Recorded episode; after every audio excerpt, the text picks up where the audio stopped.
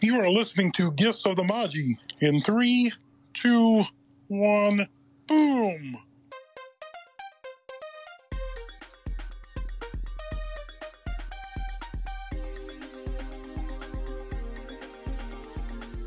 Hey, everybody. Thank you for hanging in there. We're really behind schedule, I promised, of Gifts of the Magi. Uh, since several guests bailed thanks to the joys of social media. And we all know what that means. But we're here, finally, our second episode to celebrate the 35th anniversary of my special guest here of when we were pathetic freshmen at Marquette University. I want to introduce you to Paul Silder. Hello, everyone. Hey, where are you talking to us from? I am talking to you from the environs of Potomac, Maryland. Ooh, Potomac. Is that is that like a side order with my burger out east? it certainly seems like it sometimes. No, we're just just in the in the DC suburbs here, basically. Right. Nice lazy Sunday morning. Aren't they all? They are now, as as, as I'm basically, and I'm sure we'll get into this. I'm, uh, uh, we're basically almost empty nesters. So Yes. That's right. What are you going to turn the kids' rooms into? Uh, one of well, let's see. Uh, one of them has already been turned into an office. Think the other one's going to be turned into an office. Uh, Jack is still living at home, but he's going to move downstairs in TJ's spot. Okay. So we'll have, certainly have the the whole upstairs to ourselves. So, and, this all just happened. Uh, TJ moved out on Friday. Mhm. Uh, my L two year old. Uh, so uh, we haven't figured everything out yet, but uh, just trying to enjoy a nice quiet weekend right now. Okay. Well, as we go along in in the interview and everything, I, I suggest right now, I think you should do like Jose- Jose did, except it'd be a, a sports shrine to Chicago in one of those rooms. Uh, that's that's basically my office right now. Okay. if, if if Helen would allow it, so Well, that's why it's my office. well, we're gonna rewind back to the beginning, or the positive beginning, I would say, of what this is. As I'm wearing my Marquette shirt, I've got my Marquette Chucks. Those were custom made, even though the big yellow M looks like Michigan. But and I found Marquette socks at the last minute when we went to Lucy in Disguise, which is the greatest costume store in Austin. But I'm going to turn it over to you, Paul. Tell us, tell the audience at home, how did we meet? How did we go on to be good bosom buddies at Marquette? You know, I want to say that uh, we were introduced by John Rossman, who was my freshman year roommate, and I believe that you guys met uh, working the in the cafeteria at McCormick at, at the uh, the the late the late and great uh, McCormick Hall, I believe. Um, and that, I mean, that's I I want to say we met you know one time during dinner after dinner or something like that, and. Uh, I remember you saying that uh, your roommate was your initial roommate was kind of off center a little bit. Not that, not, I mean, not that I'm not, but we became fast friends. Okay. I, I want to add an addendum to it. My, my first roommate, he was okay. He was just very generic. Ah, okay. But, you know, he's an okay guy. He just wasn't very exciting, uh, or like you were. Uh, but I would say, I think, uh, well, I actually I met Rossman through logic class with Gail Duffy and Pam Panetti. But, Okay. But I think I could have sworn we met when we all went out, and uh, he ditched both of us because we were terrible wingmen. So, I don't, I don't remember that part. Um, like I, I just remember, like I said, meeting after. It was somewhere in the cafeteria. It was somewhere downstairs at McCormick Hall. We met. I, that's that's my first recollection of you. okay, I could have sworn we met when we were heading out to the bars trying to get in underage because for the audience at home, Wisconsin had just raised the drinking age, and we could eke in as 19 uh, with the grandfather clause. But I could have sworn Rossman brought us both along to ditch us together, and because uh, in terms of wingmen, we were terrible wingmen for his plans. and maybe it turned out that uh, the the attractive young lady wanting to meet Rossman had to bring a wingman to get rid of us. So John John had some interesting interesting plans back in those days. So I have to admit, I, I have to give him an award that picking up women with Bob Dylan lines is uh, an incredible feat. well, in, in 1986 might have been the last year to be able to do that. So Yeah, because I I think the traveling Wilburys put an end to it. so yeah, we met, we became fast friends, and then I became your neighbor because everybody loved your room because everybody remembers your room number. It was Marquette's season. Yeah, it was 1019. That's right. And you were in 1019 next door with Pee Wee. That's right. And the then, second semester, you, you, moved in right after, uh, right as second semester started, right? Uh, before Christmas, yeah. Oh, okay, okay, yeah, yeah. Because he had a roommate that kept going home all the time, so. And then he, he made sure he's like, you want to be roommates with me, right? It's not because of Rossman and, and Paul next door, right? Oh, oh no, no, yeah, yeah. I'm good with you. Yeah, Pee Wee's another interesting case. That's right. good guy. You know, I mean, I, I, they're all good guys. You know, and, and you know, I, am still active enough on Facebook, though I don't go on there a whole lot lately. You know, just the, the political stuff is just a little bit too much for me. Um, but I actually have reconnected with a bunch of guys, um, like Rick Mock and uh, oh, Greg Maurer, yeah. So uh, Pat Butler. So mm-hmm. they're all good guys. You know, I mean, it's you know, we are all 18, 19 years old, all kind of idiots in our own way. Uh, but you know, all good guys. It's, it's, good to see everyone you know doing well, succeeding. I actually just saw that. Uh, I think Mark Dillon gets a credit in the new. Um, what is it? A Tina? It's not Tina Turner. It's a Aretha Franklin movie. I think. Really? I think he worked on the Aretha Franklin movie. Yeah, I, I, believe he's in the credits at the end. Doing what? Uh, some sort of sound or music. I think. Oh, okay. I want to say. I'll, t- I'll take a look at his uh, Facebook page page again. But yeah, I know that. It's pretty cool. Well, what we remember of him, it would be like, and the guy who enjoys the sound of his own voice, Mark Dillon. yeah, I saw him in the alumni thing in the last 10 years or whatever, that he got something or whatever, but it, it's always great. I feel bad we're at that age now where you go to the back to find out who's dead.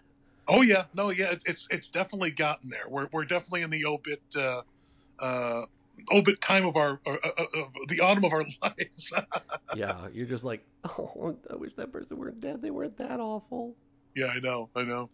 So uh, tell us, tell us, tell the audience at home more about our fun at Marquette. Some of our favorite pranks, our highlights. I'll I'll get to one later, but tell tell us some more of the, your favorites. Boy, um, you know, I, mean, I, I think the, the, the most famous one is probably the uh, the Kermit uh, bomb threats, which would get uh, us in prison now. yes, what's that? We'd be in prison for them now. Oh yeah. yeah, uh, probably couldn't do that these days, but uh, there is a bomb in your room. Tick, tick, tick, boom. uh, calling just random numbers. Uh, I think it was all within uh, McCormick as well, just just having fun and screwing around with guys. Yes. Um, but you know, there was definitely that. There was, uh, gosh, all the uh, all the card games we used to end up playing when we'd sneak beer uh, in the room. Well, my mom and dad would bring up a couple of cases of beer. Yes. Along with frozen pizzas, uh, Jewel Cola, mm-hmm. and uh, uh, uh, frozen Krakus ham. Uh, so we could all have ham sandwiches. Let me throw in another couple favorites I remember. Little Debbie Star Crunches. Oh, hell yes. Bologna. Yeah. Oh, yeah. Which Helen had never really had. We're like, well, welcome to the middle class. so, I mean, you know, and, and, just, you know, just kind of regular, you know, collegiate type stuff. Uh, boy, there was the, uh, uh, one of the famous ones I almost hate to, to bring up, but uh, uh, in Doc Watson's class, uh, mm-hmm. that one, uh, gosh, we were in the basement. What was that? Was it Schrader Hall? What yeah, was Schrader that? was chemistry. Mm-hmm. Okay. Um, and uh, that was a Thursday morning, and I had had a couple, I had two bowls of real chili the night before. Ooh. And uh, it was and Helen and myself all sitting in the back of class, and you get this just this most disgusted look on your face and start looking around and looking around because someone is busting ass and it's bad. It is really, it is absolutely nasty, stink bad. And you're looking around and you're looking around and everyone's just kind of watching Doc Watson and he's going along teaching his class. And then you look at me and you see one little bead of sweat coming down from my brow. You're like, God damn it, Paul, is that you? Shut up, shut up. and there was that attractive girl a couple rows in front. She finally turned around and gave us like the the standard Kristen Stewart face. so that's yeah, that, that's definitely a uh, that's definitely another one. Um, David Letterman was what... popular, so I remember freshman year there was a lot of throwing shit out of the ten story windows. Oh, yeah. Oh, and, and uh, gosh, I cannot remember the one. You remember the one guy? Oh, I can't remember his name. He lived down by uh, further down the end of the hall near the elevators down by Slats and Augie. Who had a, uh, I think a bottle of an empty bottle of Jim Beam, and said, "I bet I can hit the car. I bet I can hit this car, that car in the parking lot with that." I was in the room next door, yes, Yes, and ended up cracking the, my window that night on a Friday night. on a Friday night. Yeah, No maintenance till Monday. that was awfully awfully cold. Luckily, we had uh, luckily we had uh, taped up the window. I think it's what is it? Uh, I think it said Cub Fan Budman or something like that. I think. Yeah. Uh, like Harry Caray. And so luckily the window didn't sh- uh, shatter. You know, it broke, but it didn't shatter, which was lucky for us. But I think uh, I think I ended up sleeping in there anyway. I think Ross went to go sleep with uh, Shower or someone. He- Shower or a girlfriend he had at the time he was stringing along, yeah. Uh, that was probably Kim, I think. Wouldn't you think at No, that time? No, it was after Kim because it happened Was during January when we were back. Oh. I was next door. I was already living next door. I just all I heard was like thump thump thump thump shatter noise. Right. but so, what are some of your uh, what, what are your some, some of your good times that you remember? The best one I would have to say is how great of friends we became and how we could like read each other's minds would be the golf party. Now, do you want to explain to the audience at home what a golf party is? Oh, let me see if I can remember this. So we were. It was We were had just We were juniors starting Junior- at Shuta. um, and that, so then that was our Junior year, and there was that obnoxious guy Phil who said, "Hey, uh, what kind of drink do you want to do for the golf party?" And that was our first full year living together because we only lived Yes. together semester sophomore year at Tower. Correct. So our first full year moving together, and yeah, so so we were near the end of the hall. Mashuda, of course, was the you know the quote unquote famous dorm at Marquette for because for being a uh, a Holiday Inn uh, in the late '60s when the Beatles stayed there. That's correct. That's the Beatles stayed in the master suite, which was the hall director's room down the down the hall from us. Oh, really? Okay, I didn't know. I, we- I, I forgot it was that floor. It was that floor. Yeah, the hall director got that room, and of course, we wanted to be on that floor because it was the only co-ed co-ed floor in the entire university. So of course, Yeah. we kept making the David Letterman joke of, "Hey, ladies, I'm not wearing pants," which Oh, also you- puts us on the Me Too list. But we could follow it up now to get out of trouble by saying, "I'm wearing a kilt." You know. which is another story uh, from not Marquette that is still a great story from from your and I from from our past. Yes, but Um, but- uh, but that, so anyway, the golf party. Um, we had just moved in down the hall from us. We didn't really know any of our roommates. I don't think. Nope, we didn't know anybody except other than I was warning you that Phil guy was that guy I wanted to strangle in theology class last year. That's right. I, rem- I remember that. you you knew him. So he came, I guess, knocking on our door and said, "You want to have like a like a first weekend party? Uh, and he wanted to have a, a golf party." Right. Uh, that being like every every room would be a hole, and every hole would have different drinks. Right. Every hole, every room is a watering hole. Yep. And what did we uh, didn't uh, just to shut him up? I want to say that we said that we would do wasn't it like some sort of Italian flag or The Irish flag, actually. Yeah. I. okay, okay. Uh, and then I want to say that Saturday night came around and we just grabbed like a couple cases of beer uh, Mhm. and said, "Oh, wouldn't open the door, and he kept on pounding and knocking on our door. What's up with you guys? What are you guys doing? I thought you guys were part of the party. Nope. We did one better. It was a Friday night. Okay. We wound up blowing it off because the drink was expensive because it requires three layers of very Right. thick liquor to make the flag. We went And- to, and Helen had a house then, and we went to Helen's place to have spaghetti dinner with her and her housemates. Okay. And then we came back. We we made it an early Friday night for some reason. We came back at like eleven midnight, which is early for college students, and Kathy is nodding in agreement for that. And he shows up at our door drunk, and we're like, "Oh no, confrontation!" And he's like, "Where are you guys? Where are you at? What are you doing?" And well, you promised, and I took the lead, and I said, uh, "We went to a friend's place to have spaghetti, and they served wine, and then we proceeded to get drunk. And you took the cue right away and you start getting all off balance, like, oh, I can't stand up. you picked up on that cue right and we're like slurring. And we just go into our room and close the door and we were just laughing our faces off and just called it a night and had a couple of beers and went to bed and we're like, what a chump. That's that's what we did to him. But we wound up being great friends with Phil later on as we found out. Jose, yeah, yeah. Well, yeah, I found out he was Jose's roommate. so there was no escaping this guy. But we found out to learn that he's an okay guy, even though he still claims to be eccentric and so on and so forth. And I wish him well. He's a last I've heard is uh, Nelson's the only person who has some contact with him, and he's gone on to become a scuba instructor. Yeah, yeah, he got remarried, uh, and he, I think he's doing some scuba instruction. I'm not sure where exactly. Uh, I think he goes back and forth between the Philippines, and I, I just can't see uh, scuba diving in Lake Michigan being that exciting. No. I want to say his wife may be Filipino as well. I mean, she may. no, no, his wife is from the Philippines. Yes. Yeah, okay, that's what I thought. Yeah. Because I mean, other than maybe leftover practice equipment from World War II and dead mobsters, I just don't know what else you're going to find in Lake Michigan. Yeah.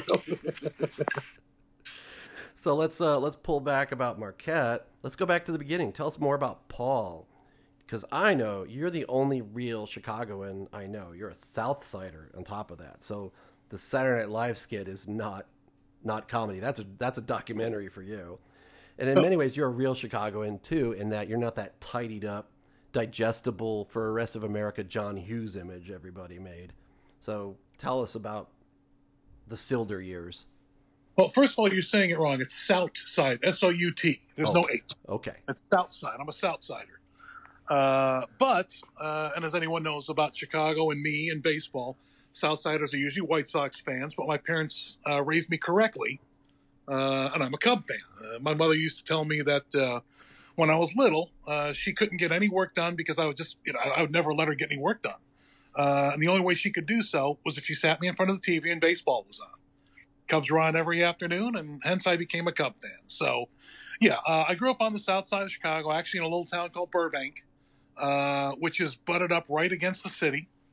Um, I want to say the uh, uh, my memories growing up uh, consisted mostly of sunny days uh, and smelling Tootsie Rolls because the uh, Tootsie Roll factory is only about a mile from where I grew up. I didn't know that. Oh yeah, yeah, yeah. And I think it's the only place where they made Tootsie Rolls, and I still have an affinity for them, or or, or, or at least at least smelling them now. Yeah, don't you know? I know that sounds a bit strange, uh, but it, it reminds me of being a kid growing up. Um, so yeah, I, you know, uh, uh, uh, you know, born and raised on the South Side. My uh, my parents, it was kind of one of those deals where they grew up. I want to say within like five or six blocks of each other, uh, and didn't meet until the, until, until they were in their twenties. Uh, you know, very dense neighborhood, very dense Polish neighborhood in Chicago. Uh, St. Pancratius was their was their church.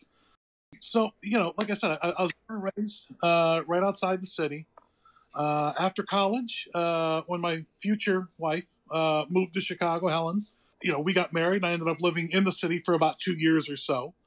Um, and and and I am pretty much a die in the wool Chicago, and I love my Cubs, love my Bears, uh, love my Blackhawks basketball. Yeah, I love the Bulls. I certainly love the Jordan era, uh, Jordan era Bulls. That was uh, he's by far my favorite athlete I ever covered as a as a sports reporter.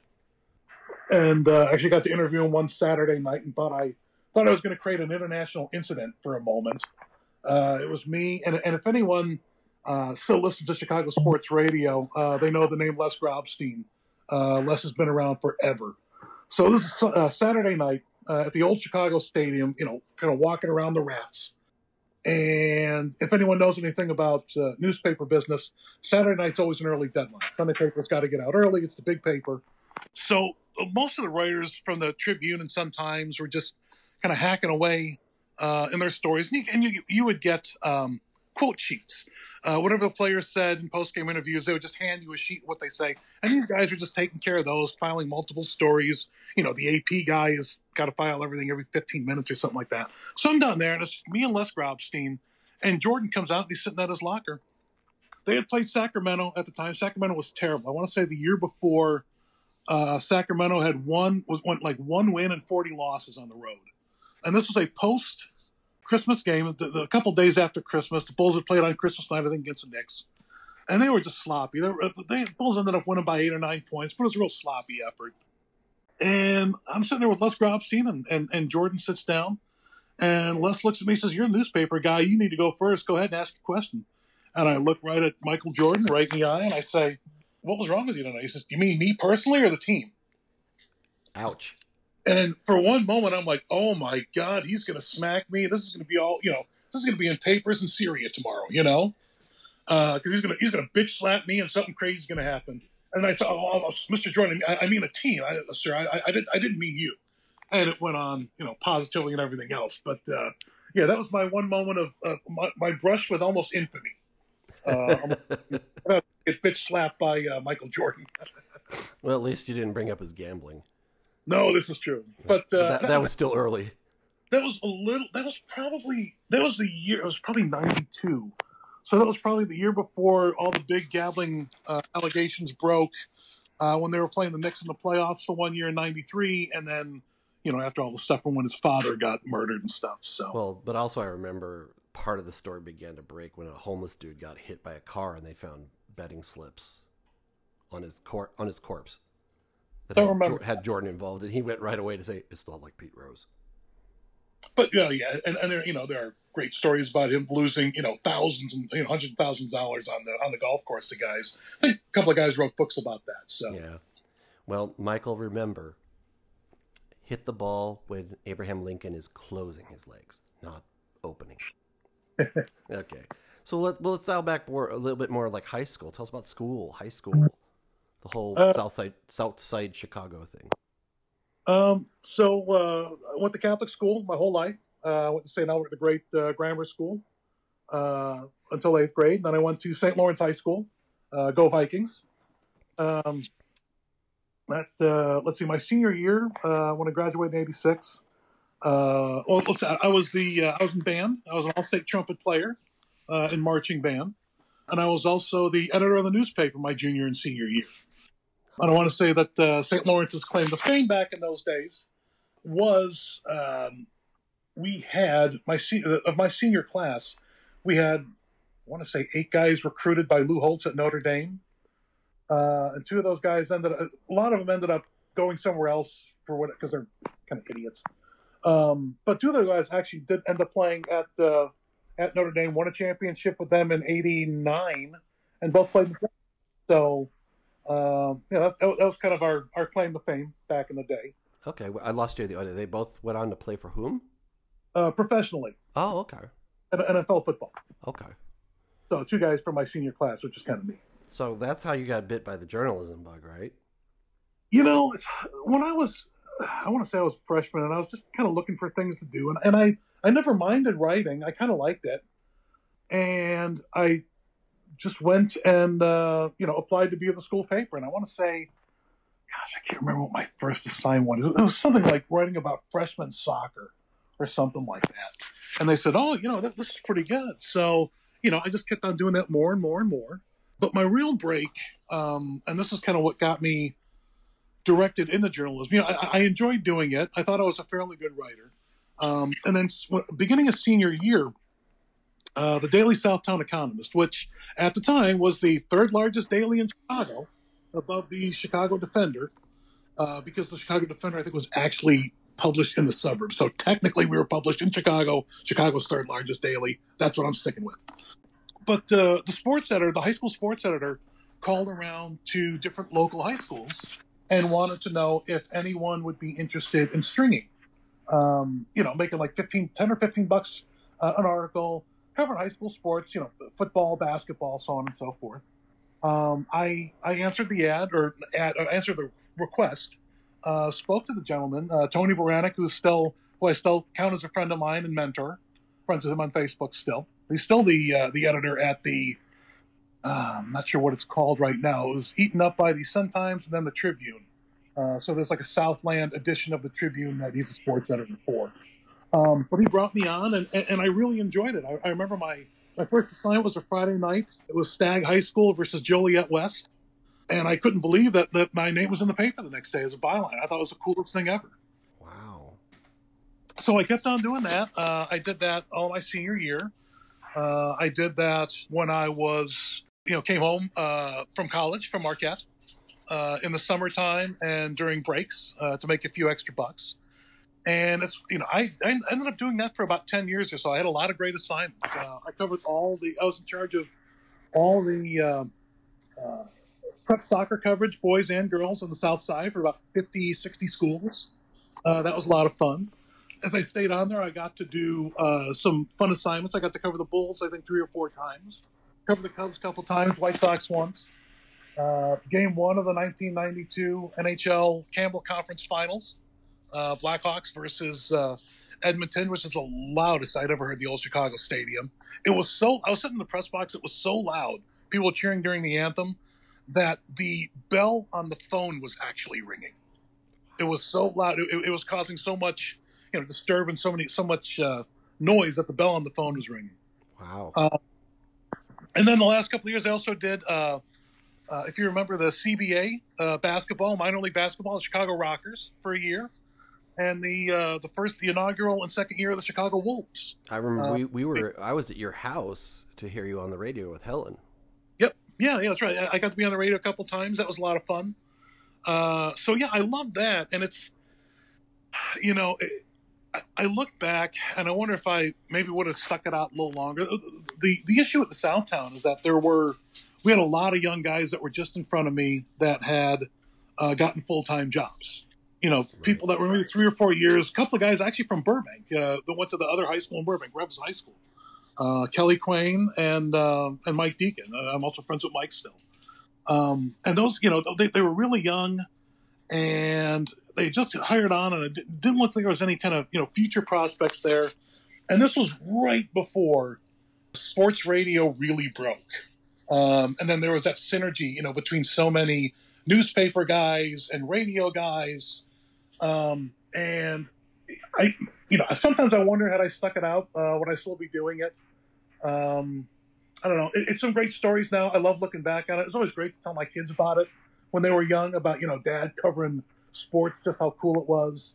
Um, plus, you know, and, and, and God bless my old man, God rest his soul. Uh, you know, he said, sports will never get me anywhere. So, well, for 10 years at least, it got me, it got me kind of a living, which was a lot of fun. You know, we graduated Marquette in 90. Uh, Helen and I got married in 93. At some point, I, I started to think, you know, it'd be nice to have, to have things in life, things like food, things like a house, things like a family. Um, and it just wasn't getting the bills paid enough. So Helen's sister uh, is a graphic designer uh, out and was out here, uh, you know, in the Baltimore D.C. area. Uh, she knew a, a woman who was looking for a media buyer. I don't know anything about media buying. Um, but her sister kind of talked me into getting a job interview. My job interview consisted of um, me coming out here for a week. She paid me, gave me 600 bucks, said she would uh, of seeing if I could do the job. And I got there the first day and I got on a computer and had no idea what to do. I, I, I had no computer skills whatsoever. Yeah. Uh, even with the newspaper, I would go and you know write on their little terminals, whatever they were. It was all kind of a closed system. This was before you know PCs and Macs and everything else were big, and I completely I completely screwed it up. Completely screwed it up. But she said she would pay me. She did. Uh, so what I did is I came home. I took that six hundred bucks, bought myself a Mac, learn how to do it, prove to her that I could do it. And uh, so I came out here, I don't know what time, it was probably July or August or something like that. By October, I was moving back out there with a job because I proved I could do it. So, yeah. yeah. I got myself that Mac. I want to say that I uh, I talked to a good friend of mine about how to do a few computer things on a Mac. That might be you, Steve. Um, I, I and, fear it would be. and that's kind of how I got started in, uh, you know, kind of transitioning from journalism to communications in general. Sure, but let's let's delve back a little bit again of like, so you do you got bit by the bug freshman year in high school. You're doing it. You're a stringer, which in English for other people that's a freelancer, paid by the job type of deal. Uh, but why Marquette? Why not say Northwestern or Roger Ebert's alma mater, U of I, which produced him? You know, the, the, the other competitors in journalism schools, or of course I'm, I'm sure you and I, being poor people, Columbia out in New York is out of the question. well, it's, it's it was for me. It was between uh, I got accepted to University of Indiana. The one in uh, Terre Haute. No, that's no, no, that's, that's state. Wait, Bloomington. Bloomington. And then I also got accepted at the you know everyone's favorite fallback school, uh, Northern Illinois. um, but you know, I remember. Don't forget UCLA. Yeah. But I, you know, I remember it really. Uh, I remember pretty well. My father and I went to a college fair at uh, Ford City, uh, which was a local mall. It was actually in Chicago. Ford City was actually uh, where they built a lot of uh, uh, airplane engines uh, for World War II. And if anyone ever remembers the old, old movie Tucker, Tuckers were actually produced at that plant before it became a Ford plant uh, for the uh, for the war effort, and then eventually became a mall. Anyway, that's a long aside.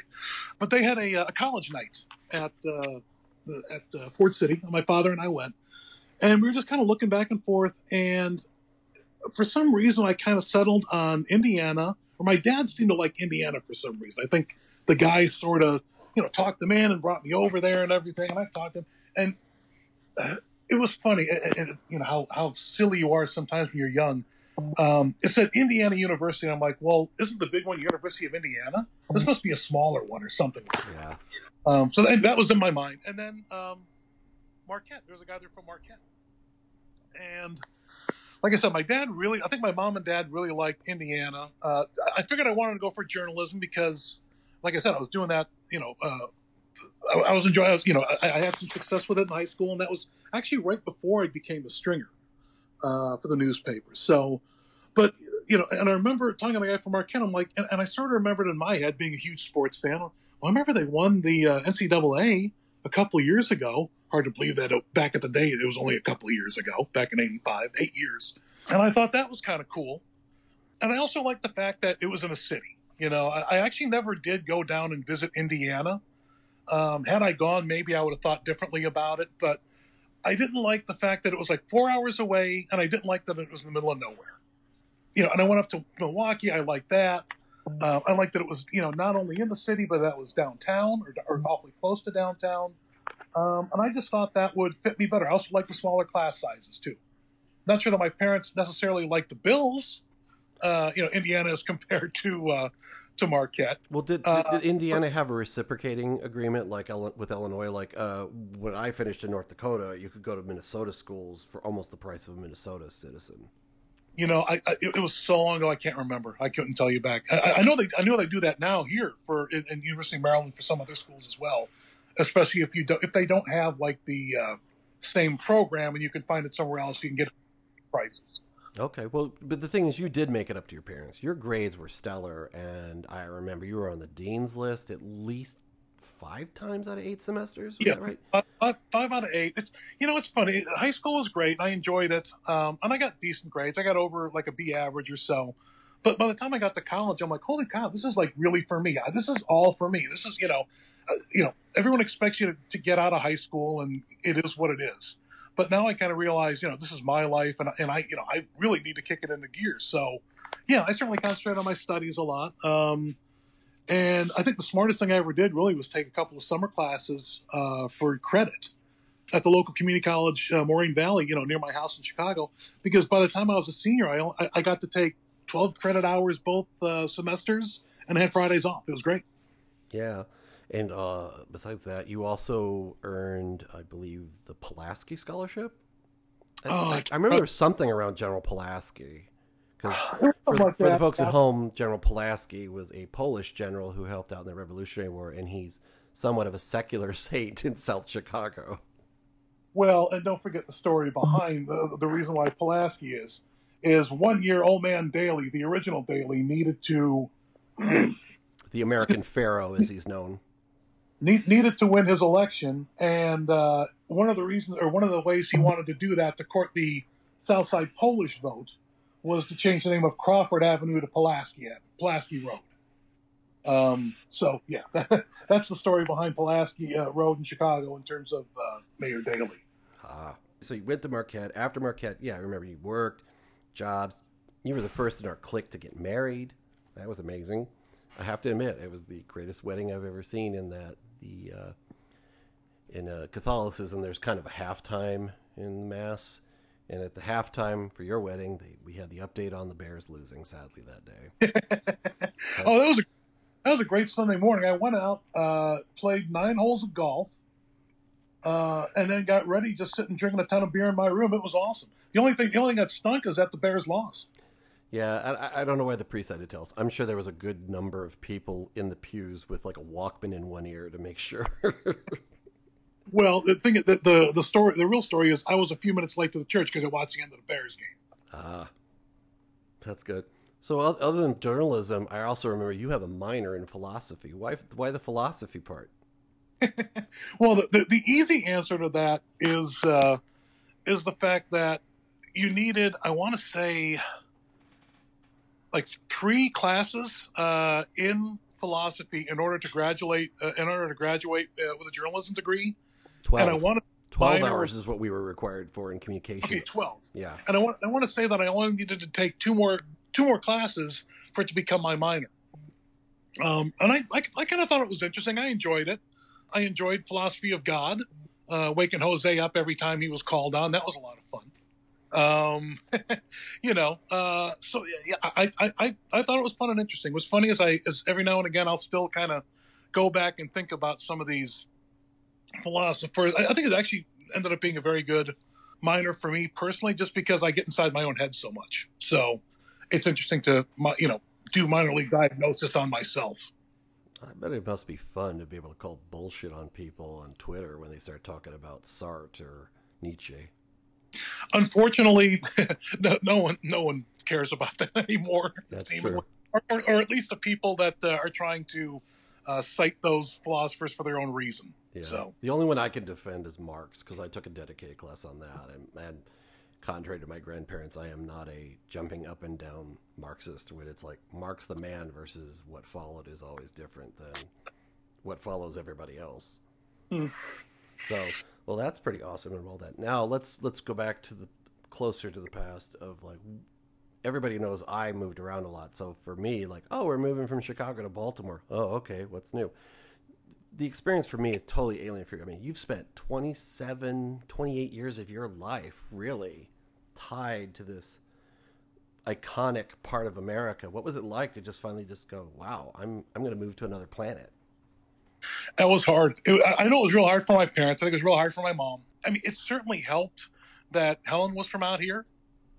You know, the one nice thing, and the one thing I love, I think more than anything else, is when we moved out here initially. You know, her mother is lives next door to us right now. You know, in D.C. suburbs, um, but we lived up north of Baltimore. We were about an hour away from our current uh, living situation, and the nicest thing about that was for three years, uh, three three and a half years before we moved down here, before TJ was born, we had all that time to ourselves. We didn't have any family commitments. We didn't know anyone. We could do whatever we wanted. It was it was total and complete freedom. You know, we'd come down here and visit for a weekend, or we could go and we'd go hiking, or we'd go biking. You know, we could do whatever we wanted, and that helped because it really, really was hard. The you know, and, and I know you've lived a lot of different places, Mod, so you can you can probably say this better than me, but you know, I know you lived on the in, in the Midwest. I know you lived on the East Coast. I know you know the differences. Um, it took me a long, long time to get used to the the pace of the East Coast, uh, the general rudeness of the East Coast. Um, you know, I still love going back to Chicago now because it's naturally slower and the people are naturally nicer. You know, it's just a really nice, uh, you know, kind of break from from the, from the everyday routine you know, out here is everything is for seafood, and and you know me, if it oinks, clucks, or moos, I'll eat it. Uh, if it swims because that's its nature, I'm not going to do it. You know, cow falls in a river, he might try to swim to save himself. That's fine. I got no problem with that. I ain't eat no damn fish. So I mean, that's just you know that that was kind of a uh, a real adjustment for me. How do you, You know- get through Lent? Cheese pizza and bean burritos. if only there were Taco Bell where I was growing up. So yeah, and it's funny as I even got my boys hooked on the uh, on the Friday uh, uh, uh, bean burritos from Taco Bell, even. But it was really hard, you know. And it's you know to go from a place where you have family and friends, and and you know you feel you know I, I guess that's kind of the flip side of us moving out here and not having any, having any commitments, you know. Um, it, it was just completely different, you know. And then we and then so the story is, uh, you know, we wanted to ha- start having kids, and and and Helen got pregnant we started looking for uh, homes in the Baltimore area, and this got to Helen's sister, her older sister, the one that uh, is in graphic design, that actually you know, ended up getting me into the communications, uh, advertising, PR, marketing business. And she was living in the house that we were living in now, and her and her husband were. Um, at the time, I, I think they were, you know, going through some some things. Uh, they had two young daughters and everything, and I think they figured that getting away from the kind of the family bubble uh, in this, you know, in, the, in these two houses would help them. So they ended up buying a new place, and this house was open, so we moved down here. Um, and then we've been down here now for 22 and a half years. But you know, the funny thing is, and I think I mentioned this before, my eldest son, TJ Thomas John, uh, just moved out on Friday. He moved out to Louisa, Virginia, which is near Charlottesville. Oh, isn't that where the Nazis marched with the tiki torches? Yeah, yep. Okay. Yep. Ha- ask him to punch one for me.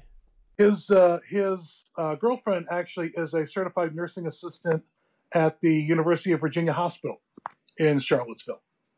Um, so, but but I mean, you know, and I know this is Helen's home and everything else, but it, it just I've never, I can't complain about the area because it helped raise my children. You know, it, you know, I was married, helped raise my children, helped my career get going really, you know, in, in a very positive direction.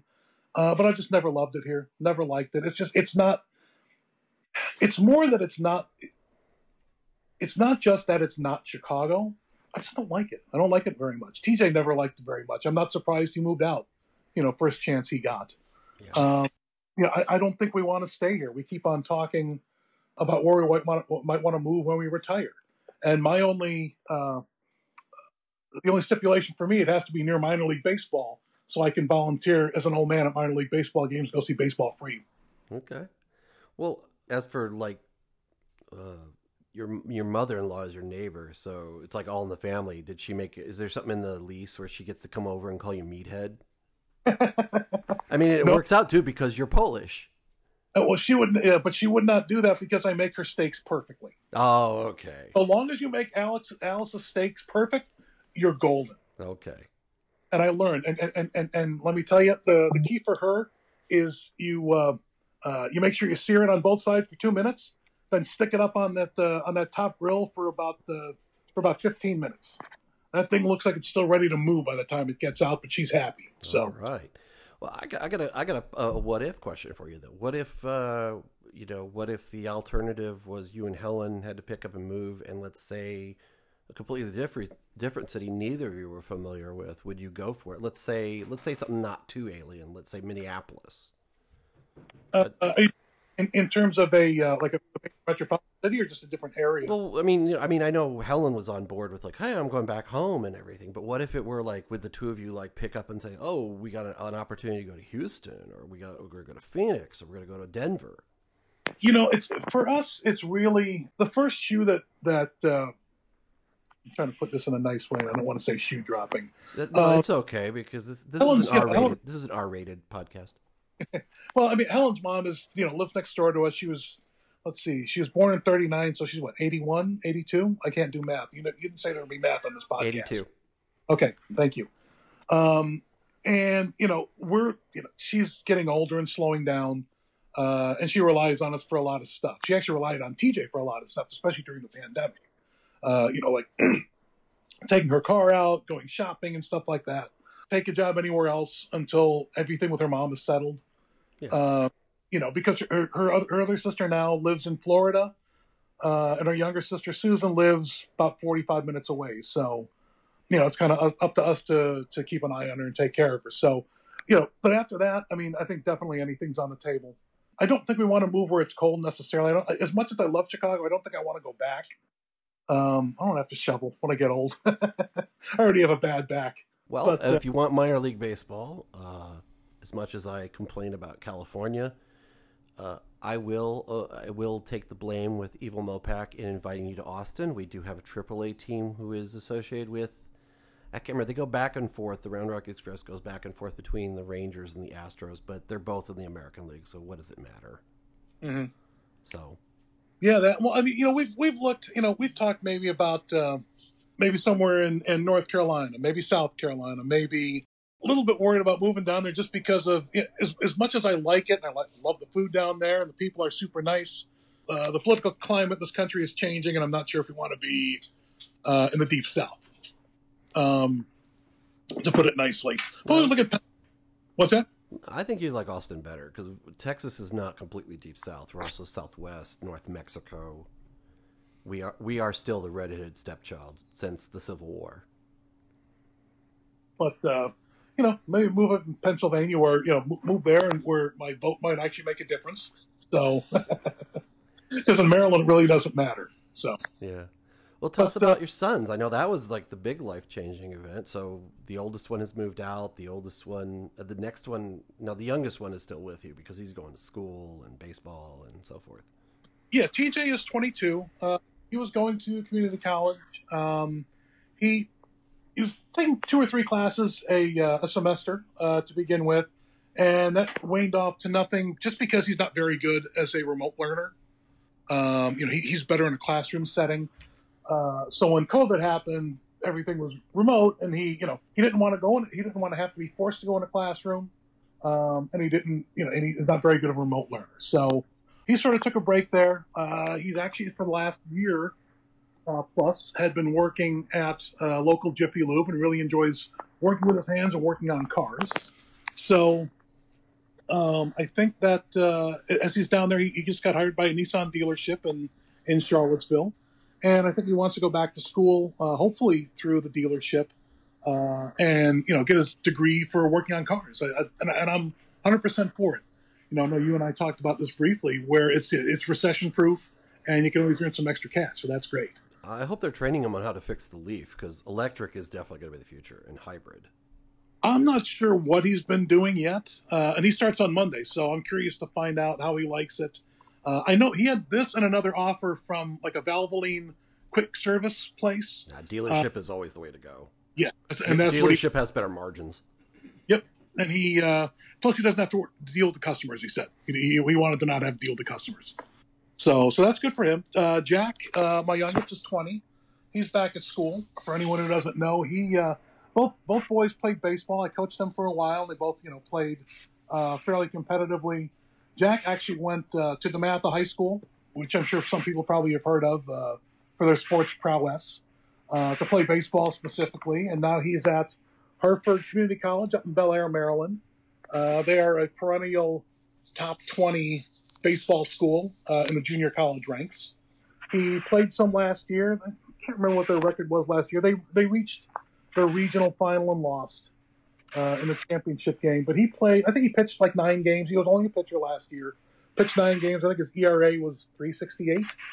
Uh, so he did fairly well. This year he's uh, he just went back up to school. He and four three other baseball players are uh, renting a townhome, which uh, I think he is hoping is going to become the party central location for the team. He's like, I've never had my house, my my apartment be a, uh, a part, you know, uh, a place where all the parties have. So hope it happens this year is at the house. Yeah. So he just moved up there, and he's going to try to both hit this year and and pitch. And somewhere he didn't. He actually didn't play baseball, so he just worked out. He is hoping. I know his uh, exit velocity uh, for a batted ball off of a uh, off a wood bat reached just under 102 miles an hour. Uh, What's this, his pitching speed? Because I heard like to get anywhere, even like AAA, you got to be like mid to upper 90s just to qualify. He's uh, like 86, 87, 88 right now, but he hasn't he hasn't thrown a bullpen at all since the summer started. So okay. he's just been you know kind of snapping necks and cashing checks, trying to get strong, bigger and stronger. I know they have a bunch of uh, fall games this year, so I'm curious to see how that uh, how that turns out in practice. But he's, I mean, he's a big kid. He's 6'4", uh, 6'4", 255. Um, That's tall for a pitcher. Yeah. So he, and he's a big left-handed hitter too. So hopefully that power comes in this year. And if he does, he, he would really love to. He, you know, he wants certainly wants to play at a four-year school. I think his first choice would be Appalachian State um, you know, out in the mountains of Boone, Carolina, North Carolina. There, which beautiful, beautiful country. So we'll see. You know, his future is still up. Uh, you know, a, a, long way to go for him, and, and hopefully, it's a successful year. So does, I know a little bit more about hockey. Can can baseball teams call dibs on players while they're in school without violating their eligibility? Like in hockey, I know in hockey they can call dibs on players in juniors in college, and as long as they're not doing what are called part-time contracts or tryouts and so forth, they can keep mm-hmm. their eligibility in the NCAA. How it works with baseball is you can be drafted out of high school, you can be drafted out of junior college, and you can be drafted out of a four-year school after three years, I think. But the the catch is they only retain your eligibility. So the draft is in this year is in July, uh, around the All Star break. They only retain your eligibility for like a month or two. Uh, and if you don't sign by then, you're a free agent again. Wow. So, because I would say, oh, get the education first, because education, because a lot of people don't know. Like Michael Jordan got a hardship to go early, and I think Dwyane Wade and some other players have done that. But but the media never covers that they went to school on the side and then got their degree. Because for all the teasing I make about Michael Jordan, the guy has a degree in business and he knows what he's doing with his money in the long run. Or look at Magic Johnson, all the investments Oh, yeah. he's done. You know, and and, and D Wade did go back to Marquette and get his degree, and I and I want to say that was a uh, a condition of his number being retired. I think. from So- uh, Marquette. Yeah. Oh well, that's a good Yep. thing. Yep. Yeah. So he, he did go back and get his degree. D Wade did. Yep. Yeah, I mean, you know, because sports are not forever, Right. And you got and you got to put your money away, and the money won't be forever, along with marriages. As I can I can vouch for that. So what do you do now? We've forgotten about like you work for the government these days, or sort of like the government. You've taken that writing skill and applied uh, helping the federal government understand complete sentences. So once we moved out here, um, I got into, like I said, I was a media buyer, uh, which is basically purchasing ad space in newspapers, TVs, radio, you know, stuff like that. I've been an account executive, you know, kind of running different accounts and, and coordinating all these different things. Uh, I've worked public relations. I've done advertising. I've done, you know, all different sorts of, uh, uh, of you know, art production, even you know, laying out newsletters and stuff like that. What I realized, uh, you know, a couple of years ago, is that I just love to write. And if I'm going to concentrate on one thing, as, as I get older, I really don't want to be a boss. I just want to sit back and be able to write and enjoy myself. Um, so these days, the last couple of years, I've been uh, a contractor for the uh, uh, Department of Veterans Affairs. First, working with their uh, privacy department, you know, helping uh, letting veterans and employees know that uh, their information is safe and secure. VA's had some problems with that in the past. Uh, and then for the last almost year, I've been working uh, basically for a Tiger team on quick uh, response slash crisis communications directly under the head of the Veterans Health Administration. And anyone that's been awake and alive the last year can probably figure I've been working on nothing but COVID. So that's uh, it's been very taxing. And I think you know the the most difficult thing about my job right now is that because we are on the cutting, you know, everything with with COVID is cutting edge. All the communications are cutting edge, so things are changing all the time. So it's it's been very very uh, exacting in the last year to make sure that you know every little detail and period and and semicolon is in the right spot. But it's great, you know, and I really, you know, other than uh, in addition to the writing, one thing I really realized is that I enjoy working as a government contractor. It's kind of the best of both worlds. You have sort of the government lifestyle without being confined to the government because you, you know you're just a consultant. And I've done this. You know, I, I've worked at the Pentagon. I worked at the Pentagon for a couple of years. Uh, I enjoyed that. Uh, I worked for Border Patrol for about eight years. I, re- I remember that. and I worked on the uh, my big project there was working on the southwest uh, southwestern border fence, uh, 650 miles of border fence by Junior Bush and by uh, and, and that ended in the Obama administration. Yeah. Um, and you know, I, but the thing I love about it is that I'm actually I'm not just trying to make someone money. I'm actually trying to help people. You know, the, the whole border fence thing, and I know now that that's certainly a, uh hot button issue uh, and a political issue. And it was back at the time, but at the time I thought it was a nice thing. You know, I, I'm sitting there trying to help. Uh, you know, make sure that drugs don't come into this country, and I have two young kids at home. You know, uh, you know now, you know, I, I think you know for the Veterans Administration now. My dad was a uh, ball gunner in a B-17 bomber, uh, World War II era, and at the end of his life, so much he went to the VA for so many uh, health benefits and things. So I love the fact that I'm able to write uh, and do what I like, and I'm giving back to you know a really really worthwhile set of folks who you know are heroes and, and should be revered as such. Okay. Well, I also know you're one of the best writers I ever went to school with. So when are you gonna when are you gonna write that great American sports novel? I don't know what I have to say yet, Steve. I keep on trying to think about it. I, I don't know what I have to say. I certainly think I could do it if I put my mind to it, but I just I, I don't know what voice what what I'd want to give voice to. I'm still trying to figure that out. Well, keep keep trying because I remember remember that one assignment we had in uh, Copa One where you ripped on the visitation policy. I remember your lead was so great and you wrote it so well. And I remember I think that at that level, we only were taught by TAs. And remember, your TA, your TA must have been jealous because I think it was a woman. She wrote, "Look, buddy, you're not Bob Greene." My, my engineer is mouthing to me, Bob Greene. Bob Greene is like an opinion columnist in the Chicago area, sort of like a, I don't know who would be national, would be like, like Andy Rooney. How about that? Yeah, yeah, yeah. Somebody who nationally complains about something, but I, I think it's it was, it was one of the greatest insults I've ever seen from a teacher. Like, yeah, he was eh, eh, eh, even for for Chicagoans, uh, kind of a later day Irv Kupcinet, you know, kind of thing. Okay. So, that so. one, that one goes over my head, being from downstate. he was a funny dude. He was he was not only a newspaper columnist, he was also a uh, he was also a referee in the NFL. Nice. Back when they weren't paid. Yeah, yeah, pretty crazy. So he, he, and, he and Old Man House used to go at it all the time. I wonder if you got to hang out with that guy who's the brother of the Pointer Sisters. I remember there was a guy who was one of the officials. He was the brother, the only brother of the Pointer Sisters. Yeah, huh. But that's so cool with your job and everything.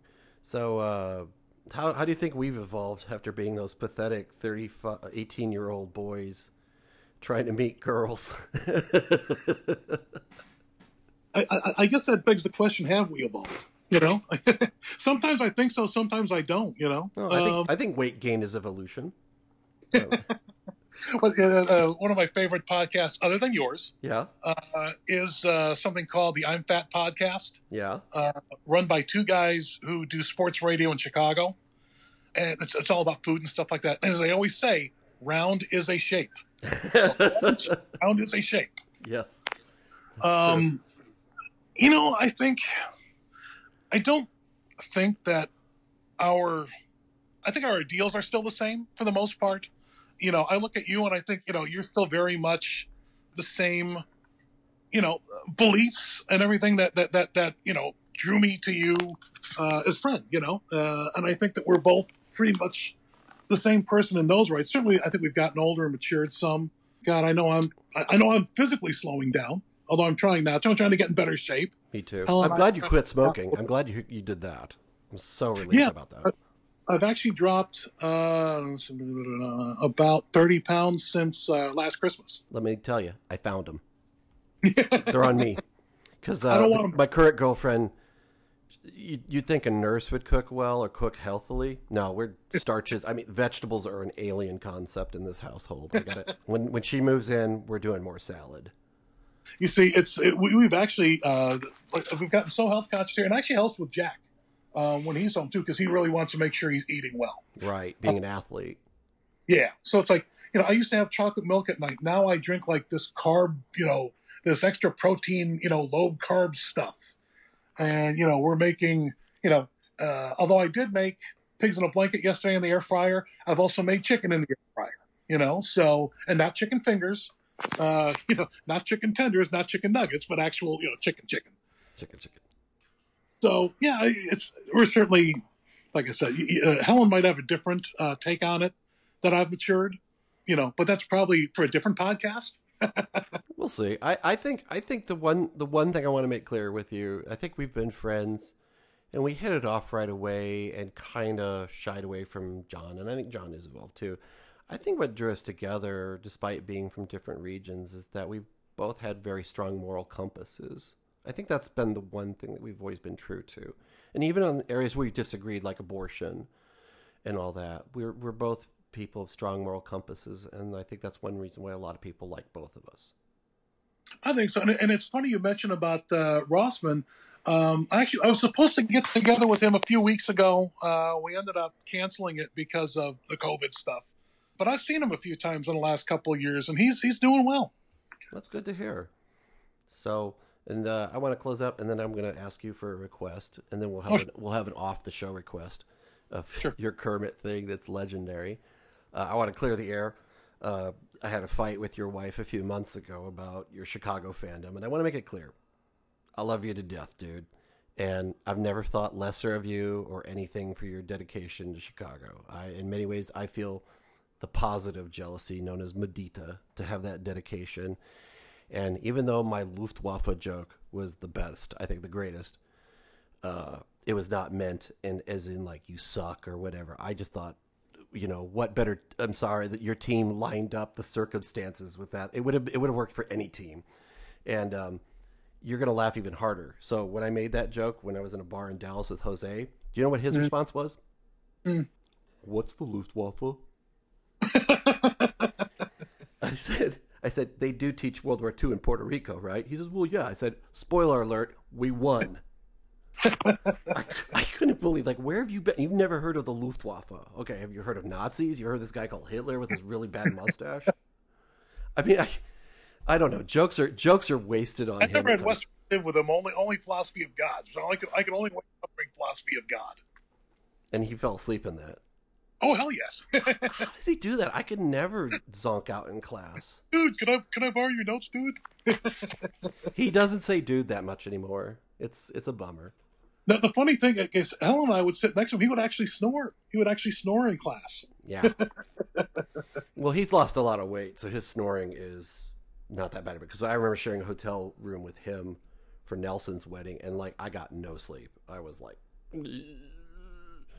but so I want to make sure that when I make a dig or a joke, it's not against you. It's not you personally. It's just part of the rivalry and just the silliness. And unlike you, I'm not that invested in the Packers. My only investment in the Packers is that as I argue with the people, especially in the South here, you know, because Red Dawn is a documentary in Texas. It's not a movie. um, and they just have this irrational fear of communism. But then when I tell them socialism works, have you ever heard of a credit union? You ever heard of the Green Bay Packers? Socialism works. Well, don't ask uh, Aaron Rodgers right now. Well, no, he's. I mean, football doesn't work with a little without a little capitalism. you know the the difference between people forget the difference between socialism and capitalism is socialism is like we're going to exploit you. It's just going to hurt less. Yeah. You know. For the audience at home, I would like you to give us a, a little verse of the uh, laundry song we made up to teach Rossman how to watch clothes. Remember? Oh, oh my goodness! It was, yeah, that was set to the hit by the police. Rossman, you don't have to put in the wool light. Rossman, you don't have to clean your shoes tonight. And then I had another one. Those days are over. You don't have to separate your colors from the whites. Ross, man. Yeah, if we had more, we could have been on Dr. Demento. And that was and that was uh, that was actually I think John Snyder uh, Schneider started that. I, I think I heard. Did Rossman tell me he's he passed away? I can't. I think I heard that somewhere. Who? John Schneider. John Schneider. Schneider who lived with uh, Pat? Augie? No, no, no, no, no, no, no, no. He wore clogs. Uh, he wore clogs all the time. He was from La Crosse, Wisconsin. The kid. Yeah. He did. I believe so. Yeah, I think I think Rossman told me that. That's a shame. I mean, I. I and Rossman is still in. Uh, he's still in contact with uh, Henning. Oh, how's together. Henning doing? Uh, I think he's doing really well. I think he, he's off the drugs. He has like a life partner uh, they're not married or anything. A, a woman, you know. It's whatever. I think he's playing in some band or something like that. I think he's playing a lot of guitar. Well, that's good to hear. What about Bender? We haven't talked to him in forever. We'll go back and forth on Facebook every now and again.